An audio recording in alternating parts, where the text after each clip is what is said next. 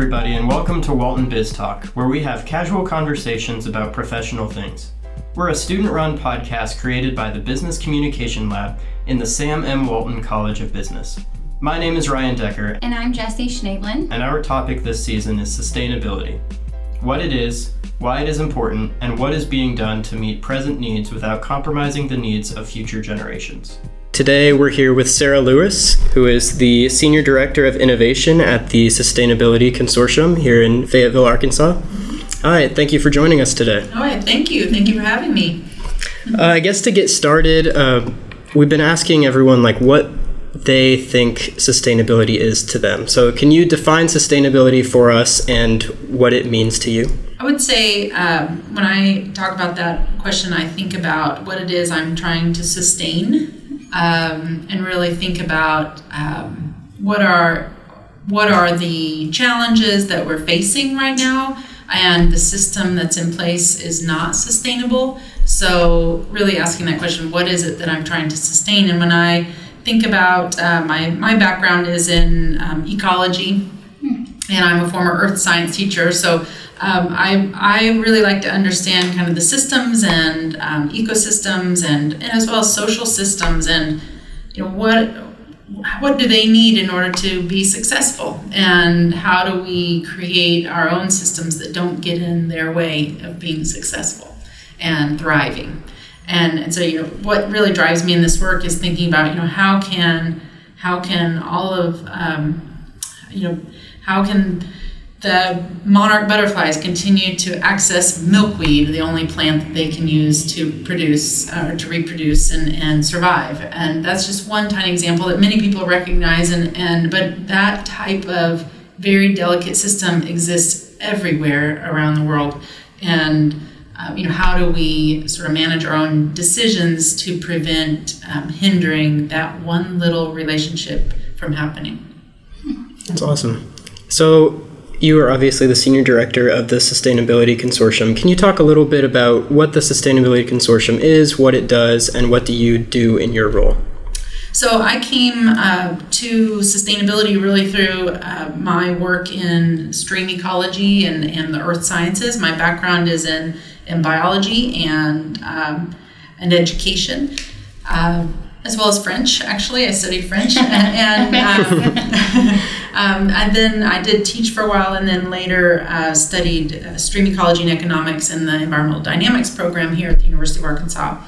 Um, I came to sustainability through that experience because at the time this uh, supply chain sustainability was really growing um, at the University of Arkansas as well as around the world, um, and um, my experiences in the environmental science, uh, sciences were really applicable to understanding supply chain systems and the impacts associated with supply chain. And so I got a chance to be a graduate student for the Sustainability Consortium.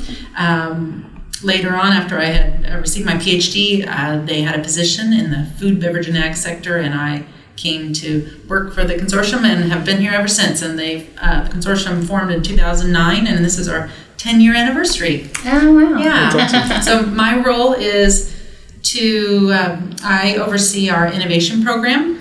The Sustainability Consortium is kind of organized in two houses for the past 10 years. We've been working to develop a, a system called Thesis, the Sustainability Insight System that helps companies assess their product sustainability and assess performance and measure progress and report that to their suppliers or report that to their customers. Um, and that's a system that uh, really digs into what are those major hotspots for every product category that you can imagine in the consumer goods industry. So, all those products you see on the shelf or online that you're purchasing, uh, there are a number of retailers that we work with, including Walmart and Sam's and Kroger and, and Amazon. We've worked with Marks and Spencer and, and a lot of other um, retailers that are using our system to really understand what are those impacts in their supply chains, and it's it's exciting work.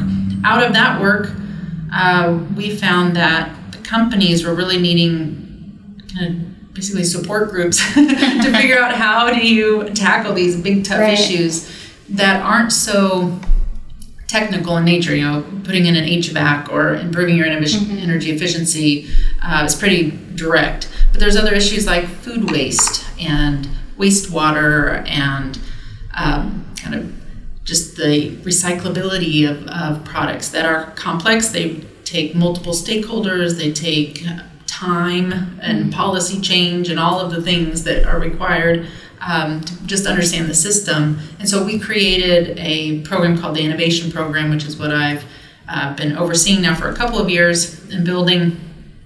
And it's a space where these companies and NGOs and government government agencies can come together to work on mm. these what you call adaptive issues, adaptive and just more complex issues. So I, I want to kind of yeah. dig into some of these things. Mm-hmm. Uh, you mentioned thesis, you rem- mentioned supply chain, um, and some companies that you work with, and all these different areas that they might plug into.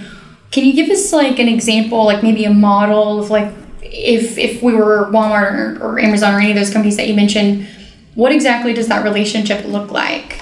Like how how do you work together? Mm-hmm. Do you recruit companies? Do they seek you out, mm-hmm. or is it kind yeah. of a little bit of both? It's a good question. TSC is a member based organization. We do also receive grant funding for our work. We're, we are a multi stakeholder science based organization. So these organizations uh, can come to TSC to, to be part of a pre competitive conversation with other companies and NGOs.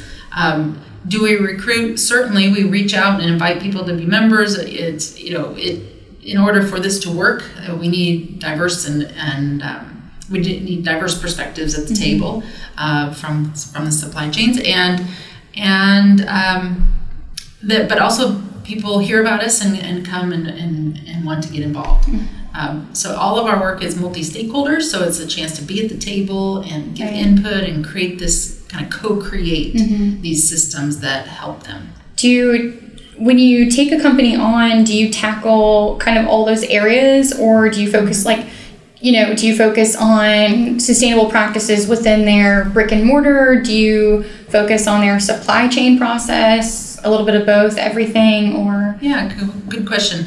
We we work on all of those things, but it's it's more of a collective um, effort. So if companies are so we it's not a um, so basically, we work in a collective effort, meaning that we would identify a challenge that maybe companies across the board are having in addressing an hmm. issue and then work collectively to create a solution that can benefit all of them. Okay. So whereas in a consulting model where we would work with just one company and mm-hmm. help them give give suggestions for addressing uh, their own issues in their own supply chains, we um, hear from those companies saying, you know, I'm really struggling with how to build improve proper wastewater treatment in mm-hmm. our supply chains and so am I and so am I and so am I you know and and yeah. so what's needed you know what would what would we be able to create collectively that could facilitate action in those supply chains right. um, help them reach out to their suppliers create a common language is often mm-hmm. um, what's needed a common framework uh, leadership thresholds that can be communicated to the supply chain. Uh, what can we do to kind of create change the system to help them better at, take action in their own supply chain? Mm-hmm. What's the you know you mentioned competitive edge. Uh, this is a question that Ryan asked too of, of corporations in the last episode, but I'm curious like what is the what's the right word? Not advantage, but incentive. Incentive. Uh, yeah. yeah. yeah. What What's the incentive for companies to like be a part of something like this, or even to think about sustainability in the way that we have been talking about it? That's a good question. I'll, I'll share that the Sustainability Consortium's theory of change is that there's a really important relationship between the buyer and a supplier in the supply chain, and, and that that relationship has the ability to affect kind of chain reaction of, mm-hmm. of, of actions through the supply chain because there is a business incentive for action. So if uh, so, so yes, go ahead. It, it, so I just want to clarify for yeah. some of our audience. So when you say buyer, you don't necessarily mean consumer. Correct. So a retail buyer, like okay. a purchaser, someone buying the product that will then go on the shelves and um, and then their suppliers that are supplying those products. Okay. So if I'm a buyer, a retail buyer, I I have needs for the products that I want to have on my shelf, and I and I can request that of my suppliers. And so, because um, because consumers in many ways are demanding more and more transparency in their products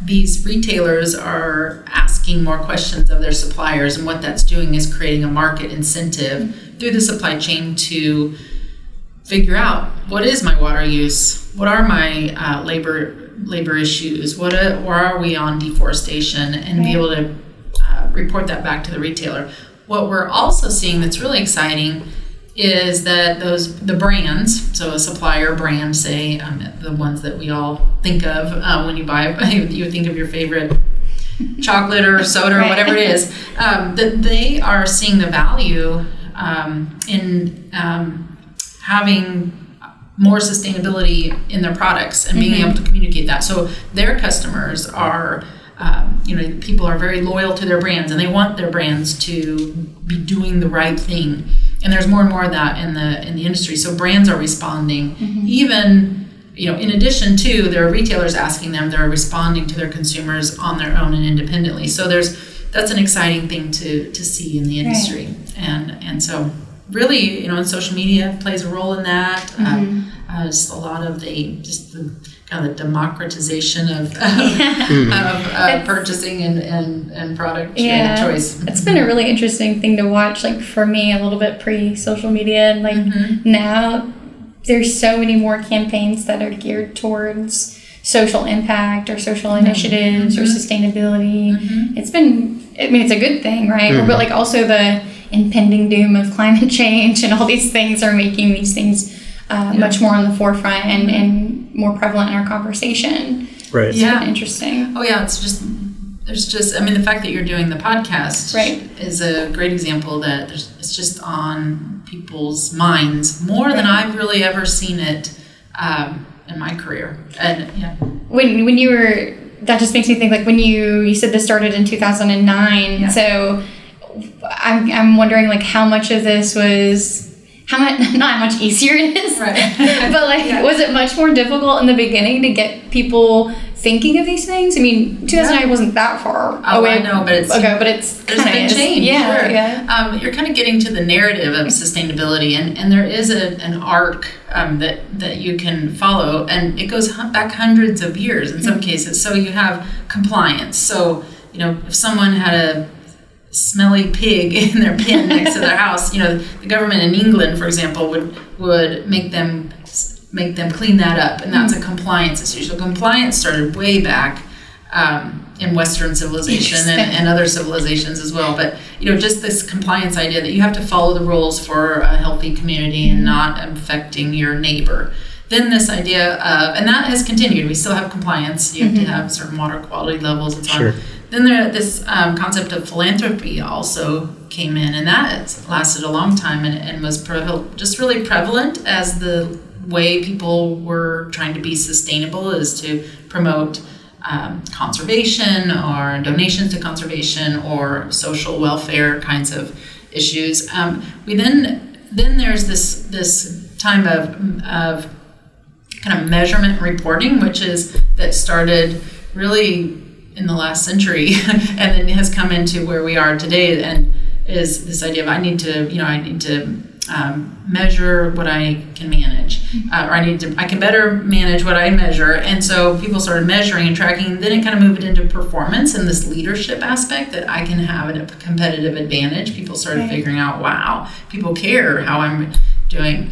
What we're seeing um, now is more and more of a moral and moral and value based emotional response to some of these um, topics that that is really relatively new and it'll be interesting to see where that goes mm-hmm. so to answer your question about is it easier um, i would say there's i don't know there's so, so, much work to be done and we all need to be on board doing things um, and as far as um, kind of getting people on board um, i feel like we've come a long way mm-hmm. uh, people are speaking the language more. Mm-hmm. Um, and, this is mostly in the industry because uh, that's who we work with. I'm I'm less convinced about just um, kind of your your you know person out there that's doing their their job and they're working hard and they're not in this industry. I don't know that that they are aware as much, um, but not uh, mostly because we just are starting to talk about it at that at this kind of common mainstream level,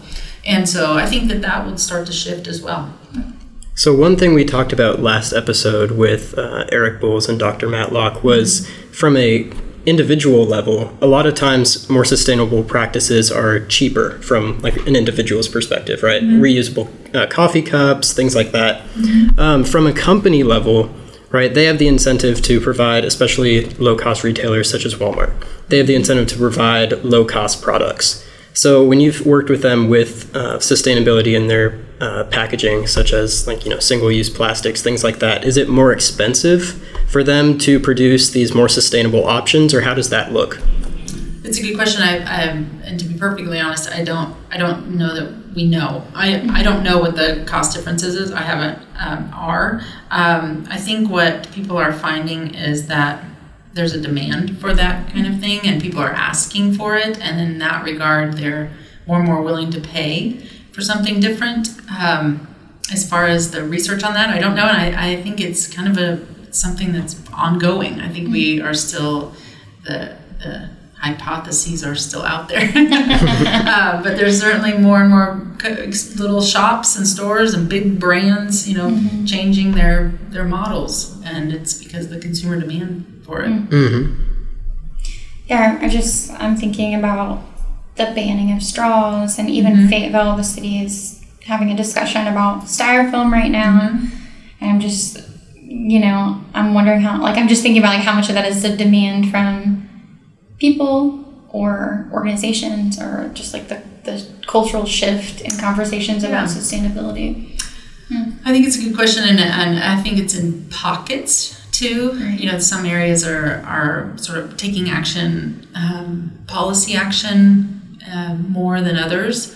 Um, and, and, but, you know, you, what I hear companies like, companies like Walmart say, you know, we all hear them is, you know, it's everyday low, everyday low prices. And, um, and I think there's sticking that. What they would say is that sustainability helps them do that. Um, and over and over, we hear not just from from Walmart, but from a lot of companies, is that when you're doing sustainability practices and integrating that into your supply chain, um, that you have a better managed supply chain, which has business benefits, mm-hmm. and so you can find those savings um, in many in many ways, whether it's cost savings or resource savings or just efficiencies. Right. So. Um, so there so that is something we definitely hear from from a lot of companies it's just a more sustainable supply chain is a better managed supply chain because there's more visibility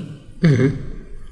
Yeah so since this is um, kind of involved with the university of arkansas can you mm-hmm. talk about the tsc's uh, relationship with both these companies and the university of arkansas um, so yes so i can um, tell you that the consortium is really part of the University of Arkansas and Arizona State University. I'm, um, as well as Wageningen University in the Netherlands. I'm on staff at the University of Arkansas, and, and we have an office here, and we're here at the uh, Research and Technology Park, is where we're located. And then um, our office at um, Arizona State is in Scottsdale and all the staff there are staff of Arizona State University.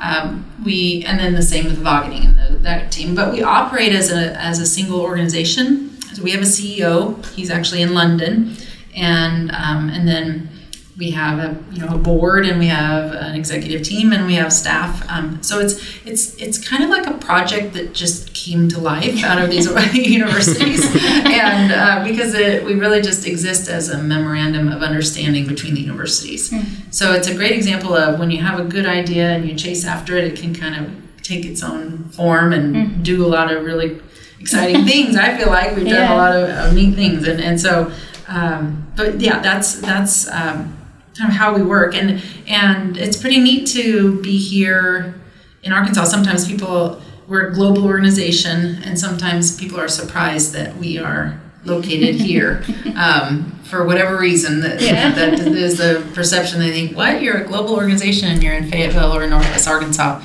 Uh, but you know, we have a lot of global organizations here, uh, yeah. and it's a pretty amazing uh, state in that that regard too. Mm.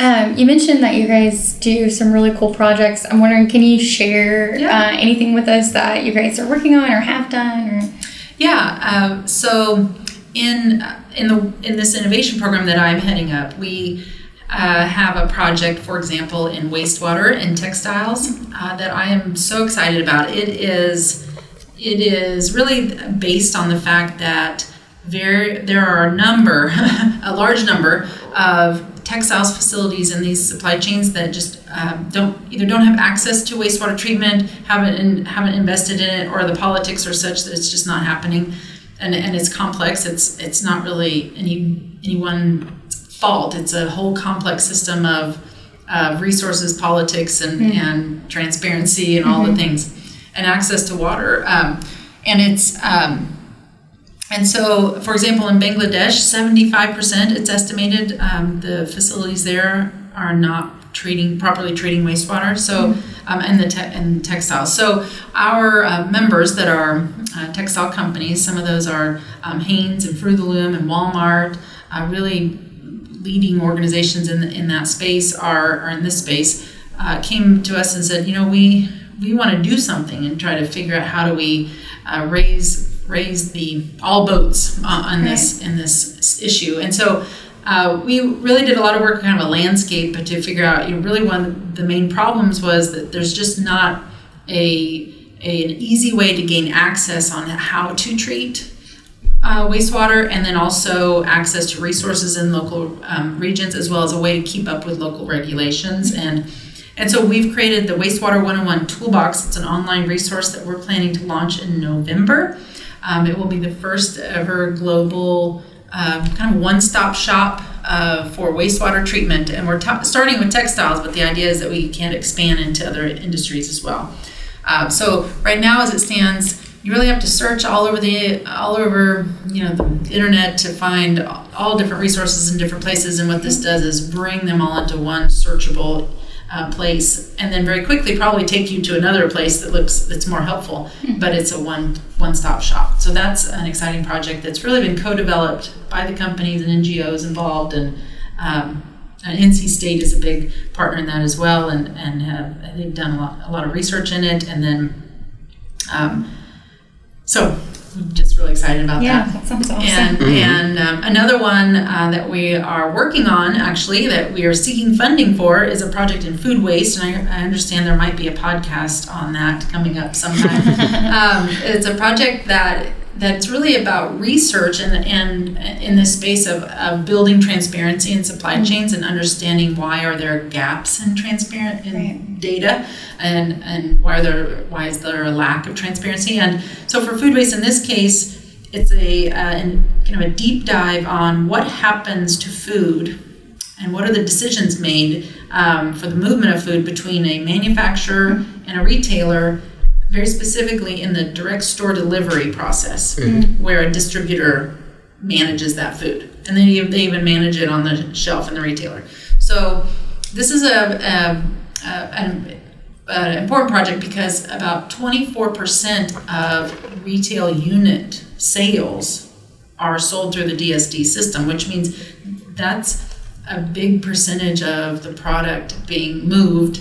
Um, just doesn't have there's no visibility into what happened. Is it being donated Right. when it's almost um, to its best by date, or is it being landfilled? Is it going to fertilizer? What what is it um, that happens to it? So we are um, we've scoped and, and are hoping to do a project in the city of Denver um, on that, and in partnership with um, a number of our, our members that have facilities in Denver, and um, so we're actually seeking distributors that might want to participate in that project because they're a key part of that that system. Yeah. So so that's one that's kind of early in the pipeline. And then we also have an exciting project um, called Project Wherever.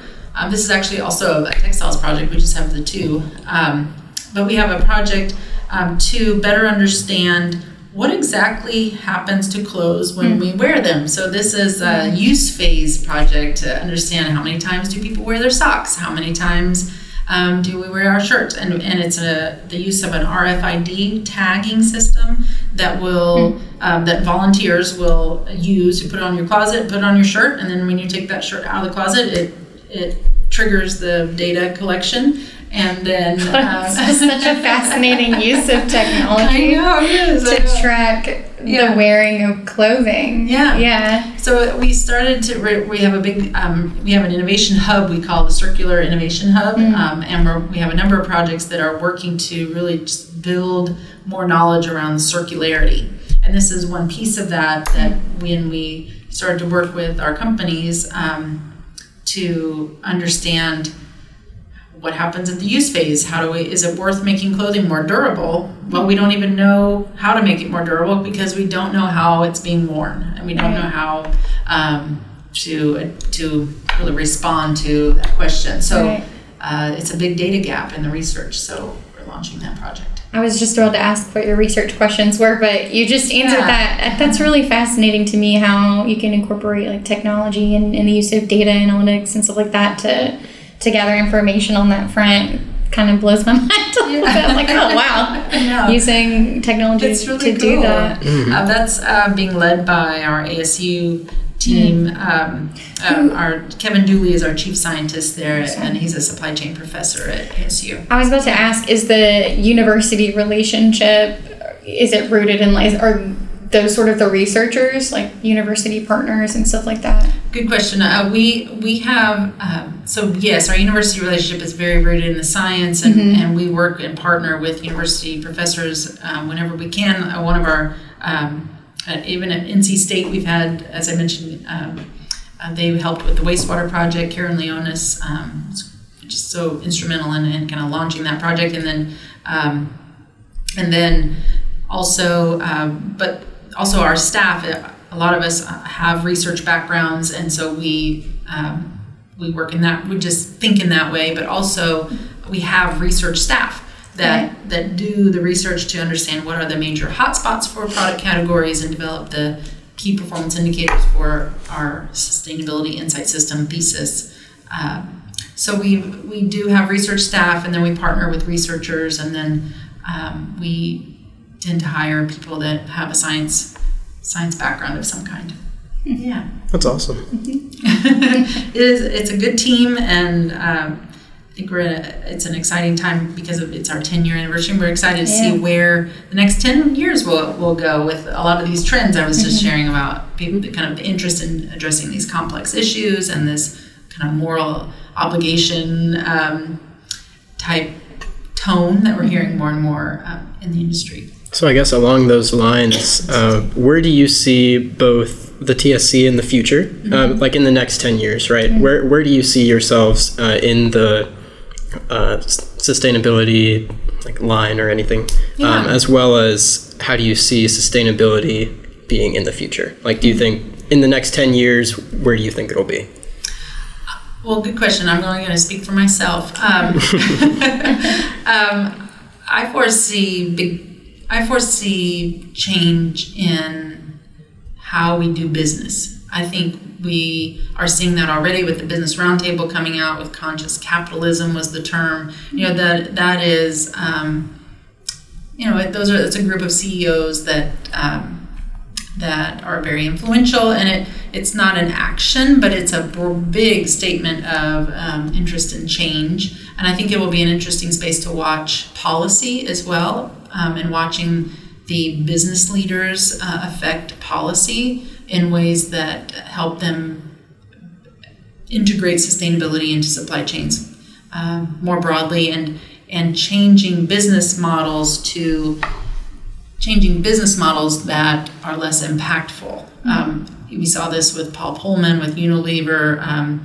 refusing to do quarterly reports. Uh, um, you know that that, that short term thinking um, I think will will be something we'll, we'll also see that will be required really if we're going to think about these big big challenges that take longer term to, to address so um, in 10 years i'd like to see us saying you know that that uh, there's carbon reduction there's um, there are there's improved water quality there's more conservation efforts um, and and there's also just a a going back to our original conversation, or our very early conversation, this mainstream awareness, kind of a land and water and, and social ethic that's part of our purchasing, um, as well as kind of the durability aspect growing, um, where we maybe don't we don't purchase as much, but we might have to pay a little bit more for one thing rather than the same amount for ten things, and and that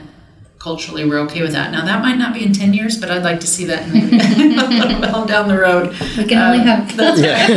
that's right. Uh, and and so yeah, I think uh, the thing that I would say is just a I'm very excited about the role that business can play in in the leadership of sustainability in our world, um, and and that's because consumers have really seen their ability to affect change in that space, and there's there's often frustration in the in the more in the kind of the public realm, um, but we're not we are we certainly see a lot of action in the consumer space. Yeah, I mean, I think just for me initially, when I think of like corporations, sustainability is not exactly the 1st thing that I would think Right. of. In Yeah. fact, often I would think that that's the the thing causing the non-sustainable mm-hmm. stuff. But the like you know the more we've talked about supply chain and business practices and kind of all the sort of sustainability consulting that happens and social enterprises and Yeah. all of these things are actually have are having such a huge impact on mm-hmm. sustainability initiatives, which is really interesting but also exciting. And Yeah. it gives me hope. well, absolutely. Yeah. Yeah. And that- I mean, I, and that's that's so important uh, because these are big challenges. that- Right. And uh, I think that what we all have to do is is vote with our dollar. You know that, that Yeah, we absolutely. create that market incentive by choosing what we we buy and asking questions and understanding and being. And, and caring what happened to the people that made this product and caring what happened to the water that went into this product and um, just having a, a building an awareness of that um, will create the market signals that can, that will allow those businesses to do business around that. You know, they want to have business. They want to do their business, and if, if consumers are willing to support them in their business in these practices, they're- they'll do that. You know, so it's kind it's a it's a whole system. Yeah. it's a partnership. Right. One thing that's been interesting to me is you see a lot of headlines about sustainability that are more negative than positive. Uh, for example, we have X many years until climate change is beyond repair or anything like that. Um, so, I guess from your perspective, what do you see in terms of is there a really pressing, really short term issue that needs to be addressed really quickly? Or is it something that if we keep um, progressively attacking this issue and eventually get to that point where we are implementing more sustainable practices across the globe, will that be okay? It's a great question. Um, oh, I, I would say we have big, we need big, bold leadership right now. We need big action that shifts whole paradigms. Uh, we need people to be brave and take risks that will will potentially change the way they do business forever, um, and bring forward policy that might not get them elected again. And um, and this is this is what is so needed. And yes, we have an imperative. We're seeing it already. We're seeing it so hot and dry, and we see um, these the big storms, and we see you know, 22 million people in forced labor. You know, this these are, or sorry, 2.1 million. That there's an important um, decimal there, but regardless, one person in forced labor. Right. It, it's it's just there are big, big issues that this is not about baby steps. This is about big system change, and and that's what um, the consortium is all about, um, and what we uh, are excited about to be able to do with, in partnership. Um, but we even see, you know, we're talking about, you know, how can we be more bold with our members, you know, and and so um, you know, we we and I think that that there, we need to pay attention to those call outs and but at the same time celebrate the successes. There are big successes. There are uh, there's more and more transparency. There's uh, we do see better water quality in a lot of places and and um, so how do we kind of balance that? And i always say how do we keep enough despair to keep fighting but enough optimism to stay hopeful Yeah. because it is a big it's a big Right. challenge Right. so Um, I'm curious. I don't want to shift the conversation too much, but I'm really interested. You mentioned a lot of things in the beginning about how you led up to this. You Yeah. biology, education, French. we have like a whole list here. Yeah. Um, can you kind of take us back to that a little bit and talk Yeah. about how did you get into education? And I guess I'm curious um, how much of that sort of teacher persona or whatever Mm-hmm. pushed you into educating people about sustainability practices. Yeah, um, it's a great question, and it's it's been a journey, right? So so um, so definitely my um, kind of teacher nature. Um, my parents were teachers. My grandparents were teachers. Oh, wow. swore I would never be a teacher. and, um, and but I've, I I also have a um, a lot of interest in the sciences. My my dad was a soil science and agronomy professor, and, and mom was a kindergarten teacher and built uh, and, and active in the National Science Teachers Association and all these things. So science was always a really big deal. Um, and my um, so I just was on track to, to, to do that and was very interested in always sharing what I learned. I always would learn something new and would want to share it somehow. And, and and so I was I gravitated towards uh, the teaching profession in that regard. Uh, fell in love with my my um, great amazing French teacher Madame Tully and just never wanted to give up French um, from there on either. and so I kind of had parallel lives in that regard. But it also brought a global perspective um, studying French um, that uh, I hadn't had really uh, um, having only in the sciences. So my my French experience kind of brought that kind of cultural, multicultural, global perspective to my way of thinking. And um, so so yeah, I I think um, what you know, after a period of time, I became an earth science teacher, earth and life science teacher. What And then grade did you teach? I taught eighth graders Oh, okay. right up here in Bentonville. Oh, nice. um, at Washington Junior High. It was a great experience. I, I love that age and uh, just had so much fun really focusing a lot on this um, Arkansas educational strand um, that's called human environment, human impact on the environment. And we did lots of activities around um, butterfly gardens and urban sprawl and impacts on streams. And um, I got involved in the Bessie Moore uh, program Yeah. with economic education.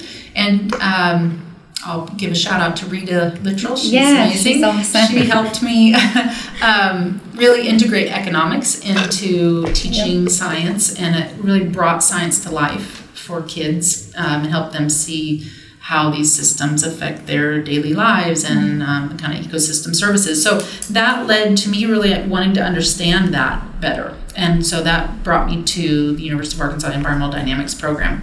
Um, so I just wanted to learn more and also was interested in expanding my education to so that I could share more with more people about this important topic of human impact on the environment. Um, and so I studied stream ecology and economics in that program. And I think that um, you know I'm used in this role at the consortium where you're bringing people together and teaching them the teaching them about the, these complex systems and doing that in a way that creates a practical, easy to understand solution is what teachers do, and it's what I've applied in this role in so Yeah. many ways. But it, and, you know, there's others on the team that are certainly able to do that as well, and, and all and a number of them have been teachers, a, and, or are still teachers or professors.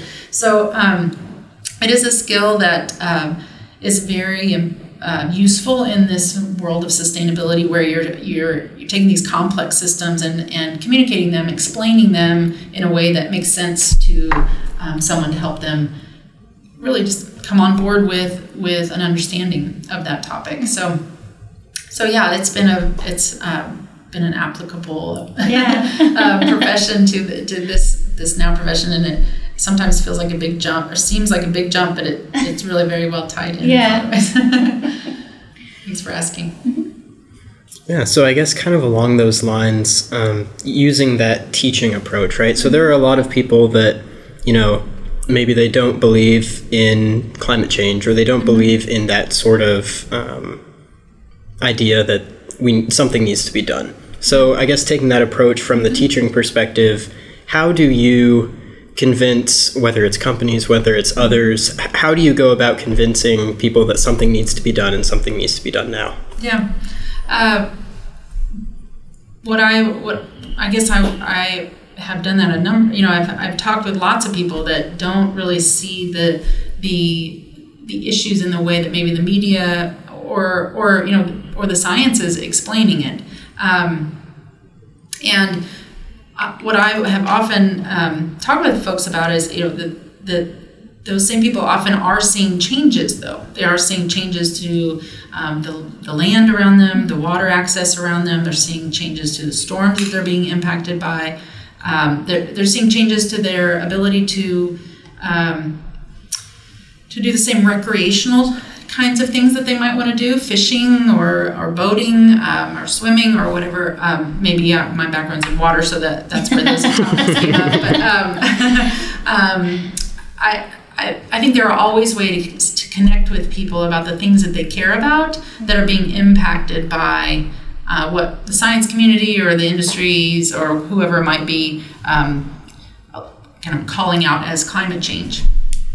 Uh, but the but climate change impacts all of the ecosystems and everything down to the little bugs that you fly fish with mm-hmm. um, to catch your fish. Those systems change. It causes the more acidity of the water level, or more acidity of the water, which causes an inability of those those little flies and, and macroinvertebrates to reproduce, which affects the food for the fish, and the fish aren't there. Mm-hmm. So um, you know these systems are real and um, they're impacted. Uh, and so there's different ways to take action and different reasons to take actions. Um, and so, you know, it's actually I really enjoy talking with folks that that um, you know may have different perspectives or have a different way of, of, of seeing the world around them. Um, or but they certainly but in the end we really still see a lot of the same things you know and um, it's important to be able to find that common ground and understanding and, and that's what i feel like just overall we could also just you know on that front we all need to work on you know, being able to find that common ground so we can can work together on a lot of these mm-hmm. issues yeah, that's something that Eric Bolz talked about last episode. Is we all want the same thing, right? Yeah. Mm-hmm. Um, no matter what way you go about it, we mm-hmm. all want the end, same end goal. Yeah. Um, so that's something that's really important. That I think, as long as we can all realize that's what we want, we're not yeah. fighting for different things. We're fighting for the same thing. Yeah. Um, and then finding that common ground to get there is really exactly. important. Yeah. Call it whatever you would like Mm-hmm. You know, whatever terms or whatever